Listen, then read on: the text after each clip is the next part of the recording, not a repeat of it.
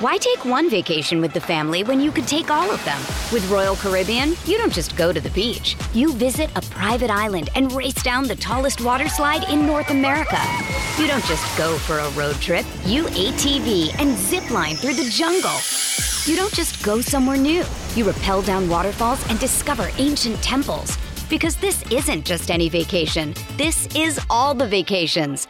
Come seek the Royal Caribbean. Ships Registry Bahamas. With threats to our nation waiting around every corner, adaptability is more important than ever. When conditions change without notice, quick strategic thinking is crucial. And with obstacles consistently impending, determination is essential in overcoming them. It's this willingness, decisiveness, and resilience that sets Marines apart. With our fighting spirit, we don't just fight battles, we win them. Marines are the constant our nation counts on to fight the unknown. And through adaptable problem solving, we do just that. Learn more at marines.com. When you need mealtime inspiration, it's worth shopping Kroger, where you'll find over 30,000 mouthwatering choices that excite your inner foodie. And no matter what tasty choice you make, you'll enjoy our everyday low prices, plus extra ways to save, like digital coupons worth over $600 each week. You can also save up to $1 off per gallon at the pump with fuel points. More savings and more inspiring flavors make shopping Kroger worth it every time. Kroger, fresh for everyone. Fuel restrictions apply. The official Brighton and Hove Albion podcast with mydieselclaim.com. Hello, I'm Paul Hayward, and welcome to the official Brighton and Hove Albion podcast. The club's European adventure starts here, and the city couldn't be more excited. So we're joined by two real Fleet Street heavyweights, um, great friends and colleagues. Jason Burt from the Daily Telegraph, Nick Harris from the Mail on Sunday. Let's start on the pitch with the football. Manchester City aside, uh, is there anyone playing better attacking football than Brighton under Roberto De Zerbi? Jason, you first. No, is the answer. I think you're absolutely right to make that comparison. I think those two football teams are by far the best football teams in the Premier League. The, the quality of football they play, uh, the quality of coaching, um, the standards that they're, they're, setting are far in excess. I think. I mean, Arsenal will probably argue they should be in that conversation as well. But I would say, in terms of technical football that's being played by those two sides, they are on, on a different level, and it's a huge compliment to Brighton. If you look at obviously the cost of the squad and, and the the makeup of the, the club compared to the resources available to Manchester City, that they even they even mention the same conversation as them. But yeah, what's been fascinating for me is the level that Robert, Roberto Zerbi has taken Brighton to in the last year because I was talking to Kieran McKenna about this at, at, Ipswich Town, and I've always had this kind of pet theory that you get some coaches who say, "Oh, I can only work with what I've got, and that's why I play that style of football." I don't think if Roberto Zerbi was any, in charge of any club in the country, if you put him in charge of Everton right now, he'd still be playing the same sort of football he plays at Brighton. So I think it's such a good fit, and I think the, the players must be really enjoying the, the, beautiful technical football they're playing. But you're absolutely right. I think those two clubs are head and shoulders above everyone else in terms of their their actual football on the pitch. Any problem with that, Nick? That diagnosis?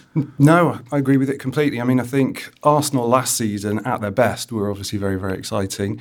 Um, Manchester City clearly head and shoulders above. Almost inevitably, they're going to win the title again. But yeah, Brighton are so exciting. Uh, Jason talked about cost. Um, Manchester City's squad cost just over a billion dollars to assemble in transfer fees. Brighton, of course, have spent some money. I think all the players here combined maybe have cost 250 million or something. But Saturday, I was at Old Trafford. What a win that was. Uh, the starting lineup cost just under 17, 17 million pounds. And if Solly March had been fit, that would have been seven million pounds.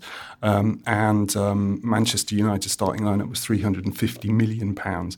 So in terms of, you know, out outperforming bigger, richer rivals. They've done magnificently. And you just look at the age profile, you know, the young players like Evan Ferguson. I mean, you know, Brighton fans um, must just be, well, I know I've been speaking to staff members around here and fans this week.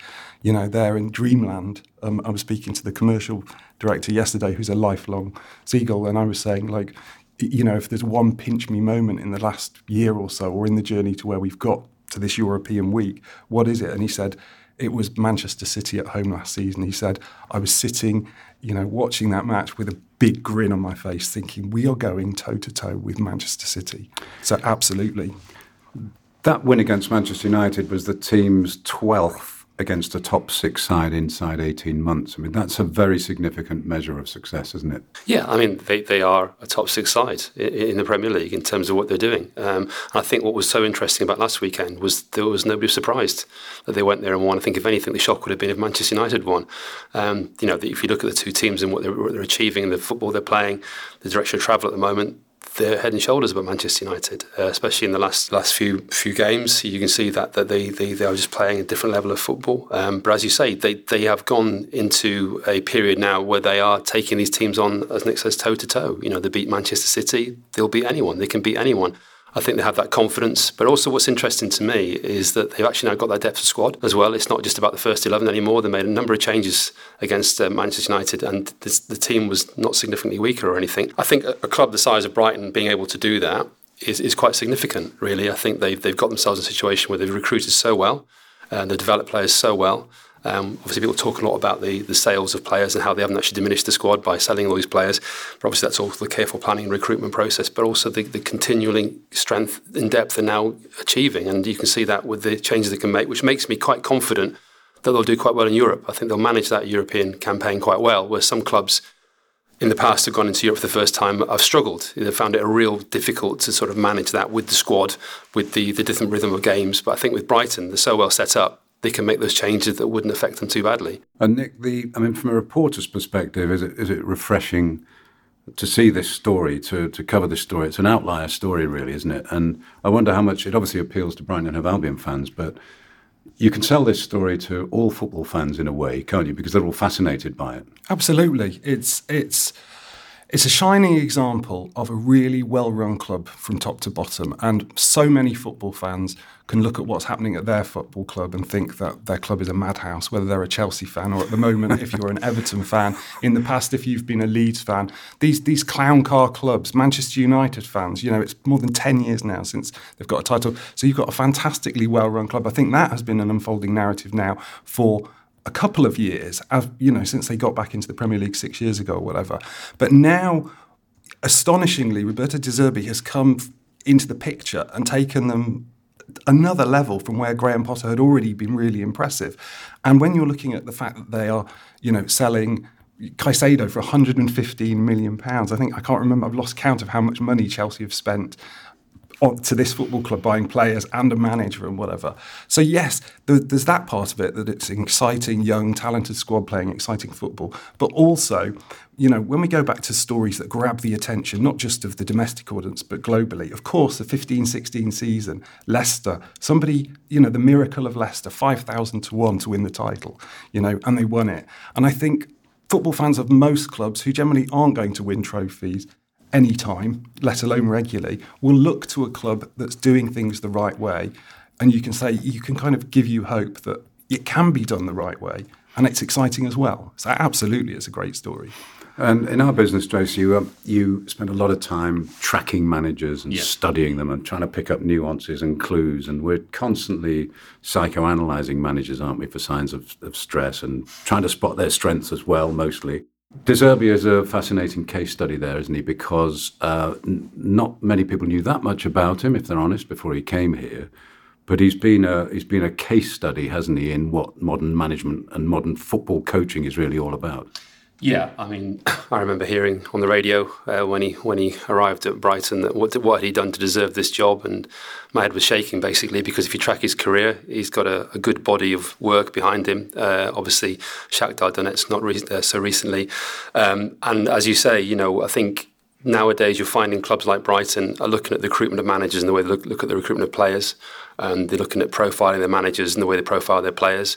I think you still find some clubs will. I mean, I, I despair on occasions when I, I, look at the shortlists that, that clubs compile, and it's five different types of manager who you know who may be available, and they'll think, well, we'll, we'll take him or him or him or him, and they want that manager to come in and, and create the culture at a football club or, or create the environment for them to succeed.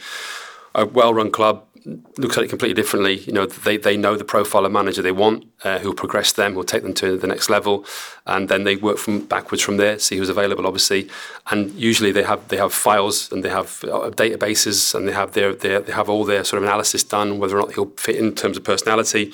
And Roberto Zerbi ticked all those boxes for Brighton. I, I'm not being wise after the event. I, I thought straight away That's a really smart signing. It was opportunistic as well because he was available, and you know he was a high caliber manager available. Was un- un- unusual at that time because obviously circumstance why he was available. Wanted to come to the Premier League, so again.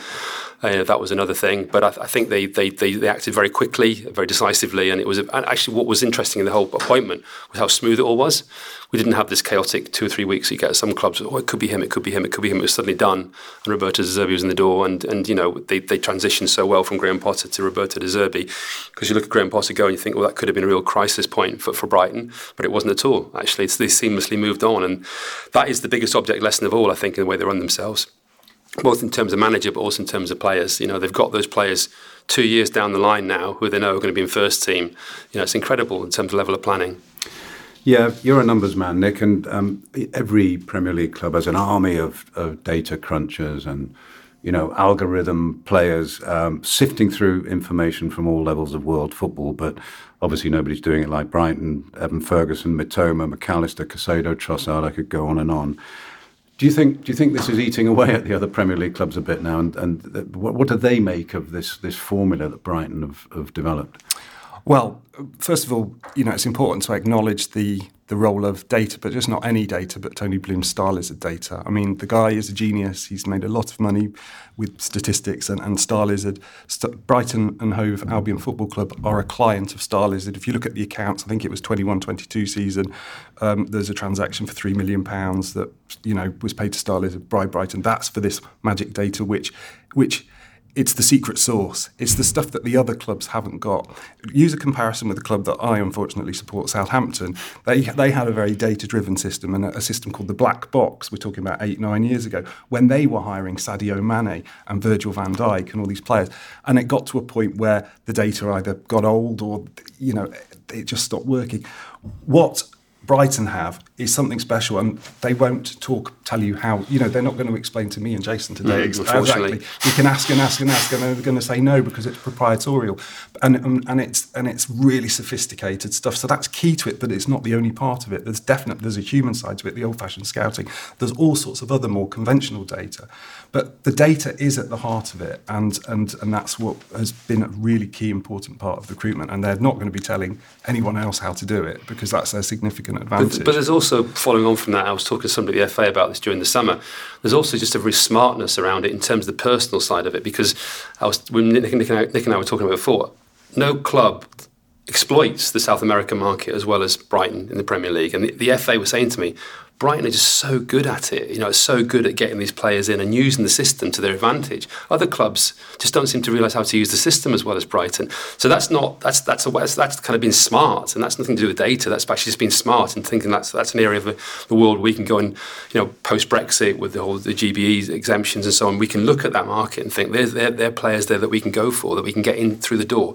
Other clubs just don't seem to have done that, and it's it's remarkable really. I mean, the, the FA guy was saying to me, I just don't know why nobody else has cottoned on to this. I mean, because the players are there, but nobody else is taking advantage of the system the way that Brighton are. But it is, it's definitely holistic. It is the data, it's the scouting, it's, it's all of it. But the, the data, of course, is important, but so is the fact that the background checks. You know, I'm, I'm led to believe that there have been players who've been considered, you know, for Brighton in terms of their analytics look great, mm. he'll be brilliant. And they've done some checks and some an alarm bell's gone off and they've thought, well, that's that player's not for us. I mean, the next bit might have to be edited out, but I, I'm, t- I'm told that there's a policy at the club. There's a no policy basically is the shorthand for somebody's got to fit the values of the club as well. It's got to be about are they, are they a good person? Are they going to fit into this squad without disrupting it? They don't want superstars. They want good footballers who are also good people who buy into the ethos. So lots of clubs talk about having a similar policy but they don't implement it. Yeah. So what, what, what Brighton do is they will back that up with evidence. It's not just a kind of gut feeling or a, we say we do that but actually well we don't because he's actually quite a good player and we can get that deal done. They will have a very rigid that's our approach. We're not bending we're not deviating from that because it will ultimately damage the squad if we do so. We were brave enough to walk away from a deal because we're not going to do it because of those criteria aren't being aren't being met. Sign up and join millions of sports fans putting their trust in My Diesel Claim. Proud sponsors of the official Brighton and Hove Albion podcast. Why take one vacation with the family when you could take all of them? With Royal Caribbean, you don't just go to the beach. You visit a private island and race down the tallest water slide in North America. You don't just go for a road trip. You ATV and zip line through the jungle. You don't just go somewhere new. You rappel down waterfalls and discover ancient temples. Because this isn't just any vacation. This is all the vacations. Come seek the Royal Caribbean. Ships Registry Bahamas. A lot of football journalism now is about um, sort of inquests and postmortems and, and, and analyses of what went wrong, you know, what, what went wrong at this club, what went wrong at that club. And a basic business principle, it seems to me, is to get the right people in the right positions, uh, to appoint the right people and form the right management team. And so what you get at Brighton Hove Albion is, is uh, the right people in the right positions and you get consistency of decision making. And I sometimes wonder why you don't see that more often at other clubs. Why it seems so difficult for clubs just to simply get their, their structures right. Yeah, I think I think a lot of clubs live hand to mouth, and I think they think, think in terms of short term success. And they're desperate for it, and they'll just they'll just cut the corners and they'll spend the money and they'll do that, especially some of the bigger clubs because they've got the money. I think sometimes in the Premier League there is so much money that it's made some clubs lazy in the recruitment. And you almost get a situation where some big clubs will say, well, I can't sign Moises Caicedo for three and a half million quid because the fans have never heard of him and they'll think, well, why are we signing a player for three and a half million quid? Well, actually, because he's a good player and maybe that's why you should back yourself a bit more in terms of your recruitment. So an ele- ele- element of that, I think, as well.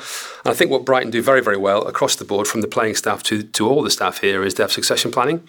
So, for example, Dan Ashworth goes, it's not a crisis. David Weir is there. You know, his replacement's already in situ. And I think you see a lot of that across the board. And again, in any business, never mind football, that is that is that is absolutely vital if you have that sort of continuity of succession planning so that people are already in the building. And it also encourages those people to stay because they know the opportunity will arise for them to actually get get the job they want to get eventually. So you've got a better atmosphere around the whole place. You know, it's not just about that. But I think really, you know, saying all of this, it does help with a club the size of Brighton. You know, I think there is an advantage there because, you know, if you are, I don't know, Manchester United, the fans want success straight away. Whereas I think with Brighton are on a journey and the fans accept the fact that it might take a little bit of time. And this is a golden period for Brighton. It's never been like this before. This is amazing. But actually, you know, I think they've had the opportunity because they're a slightly smaller club to be a bit more nimble, but also, you know, they, they have the, they've, they've almost like done a lot of it under the radar. Obviously now we're all aware of it, but they've done a lot of it under the radar. A lot of preparations happened not overnight, but taking them a long time to do that. And you know, it also helps. You've got a visionary owner like Tony Bloom, who's ahead of the curve in everything he's done. Really, obviously, from we've seen that throughout his whole business career, and obviously with the, with the stats based stuff he does as well. So, I mean, it's a real sort of you know win win situation for them. Uh, and Nick, again, something you've written a lot about is ownership models. So we, you know, when we write about the Premier League now, we're writing about nation states, private equity, leveraged buyouts, individual tycoons, oligarchs. So, that's, uh, you know, the, the Brighton model does stand as an outlier in that. And it's a difficult question to answer, but could the pendulum ever swing back round to this type of football ownership at top level, or has, that bird already flown? I think, yeah, I think that that seagull has, has flown, except at Brighton. Um, you know, a local who happens to be very, very bright and therefore has made himself a lot of money, which he's pumped into this football club. That local owner who's wealthy enough to fund football at this level is going to be very, very few and far between. I mean, like you said, we're talking about nation states and, and, and you know, the Saudis at Newcastle and uh, you know Manchester City, which of course is a personal project of Sheikh Mansour and not, not at all a state-run club, but it is backed by the apparatus of state. That's going to happen more and more. You've got American carpetbaggers at Manchester United, Americans at Liverpool. So no, I don't see it. This this I just don't see this going back to that. We, I did a, a, big sort of project last year with trying to um, we we interviewed interviewed did a survey sorry with about fifteen thousand Premier League fans, um, asking them what their perception. Do you think you've got a good owner at your football club, and where else do you think are the best owners within the division? And Brighton were right up there at the t- at the top of, uh, of, of um, the perceptions of other fans of other clubs, and hmm. and it was surprising actually. Quite a lot of fans, you know, Liverpool fans generally thought they had good owners, and a majority of the clubs actually felt that their own owners were quite good. Delia at Norwich, for example, the fans like us. So there are good owners, and she's obviously another local person who's done well. And at the bottom were were you know in the perceptions of their own club were the Glazers at Manchester United. They had something like a four percent approval rating, whereas the approval rating of Tony Bloom at Brighton was like 99 point recurring nines, which is not surprising. But I think you know, the way that a club ends up performing on and off the pitch ultimately will be driven by a good owner. I think I think really it's it's that fundamental. If you've got a good owner, and we can define good in various ways, but but yeah, long termism, calm, making good appointments at executive levels, being sensible with the budgets. I think good ownership has its own rewards. Mm. I think if you if you could sort of think of one single thing to improve any given football club or the industry would be to I don't know, get mechanisms to try and encourage good owners, but it's how can you do that? You can't. I don't see legislatively how you can force people to have good. And it's too late. It's gone. I mean, this is now a, a game of petrostates and, and, and billionaires and oligarchs. And unfortunately, um, and that's why this story as well is a good story. But, but yeah, but I think also there is scope for, for the club to try and you know do do things their own way in the way that Brighton have done. It has to be, as we've already touched on this, you know, it's not a question of sort of giving up because these other guys have got all this backing behind them. You, you can be almost a sort of guerrilla approach and sort of getting a little bit beneath the wire. And we've seen that. Obviously, Brentford have been doing it as well. To be fair to them, so there are there are examples of those those, those clubs who can break into that top ten, top six. The, the problem is, can they break into that top four? And that's the big leap, isn't it? You know. I'm, Brentford and um, Brighton might well do it this year. They might well do it, but will they sustain it? Because you know you've got all these mass forces behind you who will just rearm basically. So how can how can you take them on ultimately over a period of time? You might do it for one year. Can you do it for you know several years? It's hard to say, but I think there is a real chance to to sort of impact upon them because we are seeing some of those clubs being quite badly run, aren't we? I mean, so yeah. we're talking about Chelsea and and and and, and Manchester United and, and, and up until this season, Tottenham Hotspur, where you think, well, these guys, guys are massively underperforming. You know, they, they, they are being shown up here. You know, because I think going back to my point before, I think the money's made them a little bit lazy. It really has. You know, it's made them short-termism. It's made them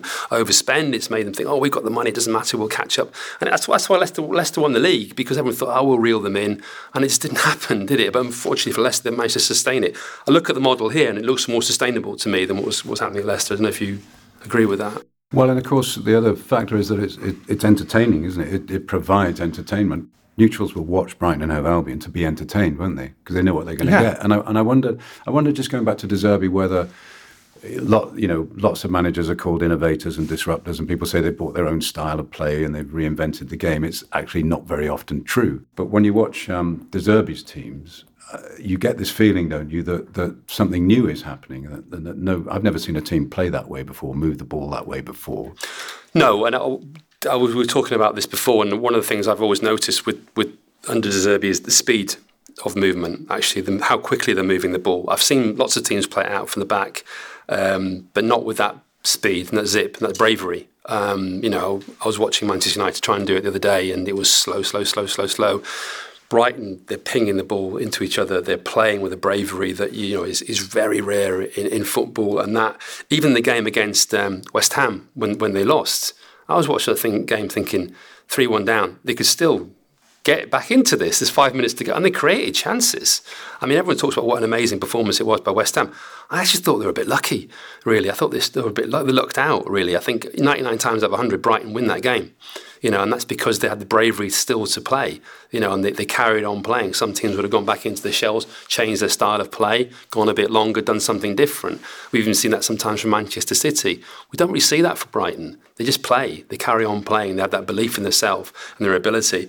And you look at players like Lewis Dunk, you know, who's, who's a fine passer of the ball. Now, people wouldn't have said that about him a couple of years ago, you know, and it goes back to a point that I, I always bang on about. I think I already mentioned it coaches can develop players. You know, they always say, "Oh, I can only work with what I've got." I just don't believe it. I think coaches coach. Good coaches coach players, and most players want to play good football. We are talking to Solly March a few weeks ago, and he said one of the best things about playing for Brighton is I enjoy it. I find it really enjoyable to play this style of football, and I'm sure every footballer thinks that they want to play brave, attacking football progressive football and they see the results here. And, you know, it's a template for style in terms of modern day football that other teams should really, I bang on about it all the time, other teams should be looking at thinking, if I was a player, I don't know, it's Everton, I'd be thinking, why aren't we playing like that? Why aren't we being coached like that? Why aren't we getting the chance to play like that?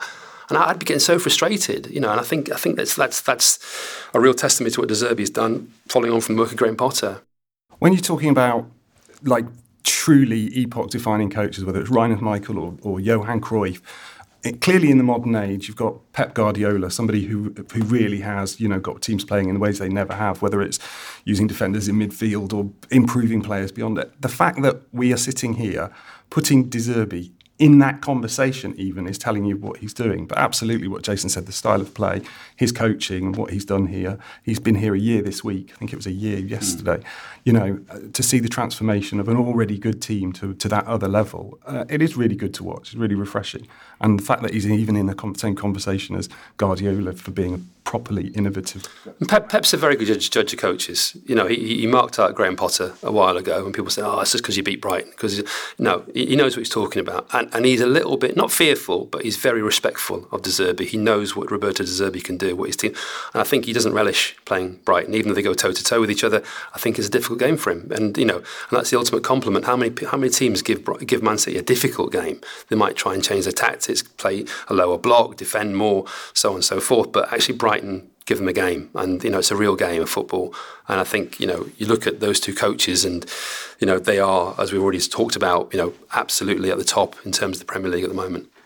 So finally, I mean, this is going to be a very tough season. Um, an extra competition added, Thursday, Sunday games. We all know what, how difficult that is. Your first season in Europe, it can be disorientating. But given the strength of the squad, and Tony Bloom mentioned this the other day, he thinks it's the strongest squad that the club's ever had, despite the sales of Mac Allister and Caicedo it's not unrealistic for you both to see um, Brighton in a Champions League spot next year, potentially? I think it's going to be hard. Top four is going to be very, very hard. Top six, I think, yeah, definitely. I, I would be surprised if there weren't top six. I think top four could, could be tough, but we're seeing, obviously, again, you know, underperformance already from those teams you'd expect up there. So Brighton can definitely exploit that. Um, but absolutely, I, I, I, don't fear for them at all because I said before, you know, sometimes when teams go into Europe, especially in the first campaign of ever it, it can be a bit of a shock to the system.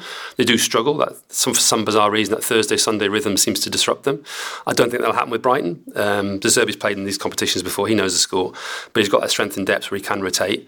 Um, so, and I think they've got that confidence to know they can go deep into the European competition. It's not they're not just there for the for the ride, as it were. They're there to actually probably go quite deep into it and do well.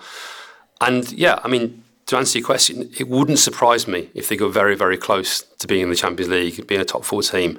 I just wonder whether or not ultimately, you know, the size of some of these squads and the, the depth that they've got might just get them over the line against Brighton. But I think it'll be close. I think they're definitely in that conversation. Jason Burt, Nick Harris, thank you for your wisdom and your time, and uh, enjoy the rest of the season. Thanks for having us. That's all, folks, and thanks for listening to the official Brighton and Hove Albion podcast, which has been produced in an historic week for the club. Do you agree with that analysis? Or were they talking? Email us at podcast at brightonandhovealbion.com. The official Brighton and Hove Albion podcast. This podcast is a VoiceWorks sport production for Brighton and Hove Albion. Social Podcast Network.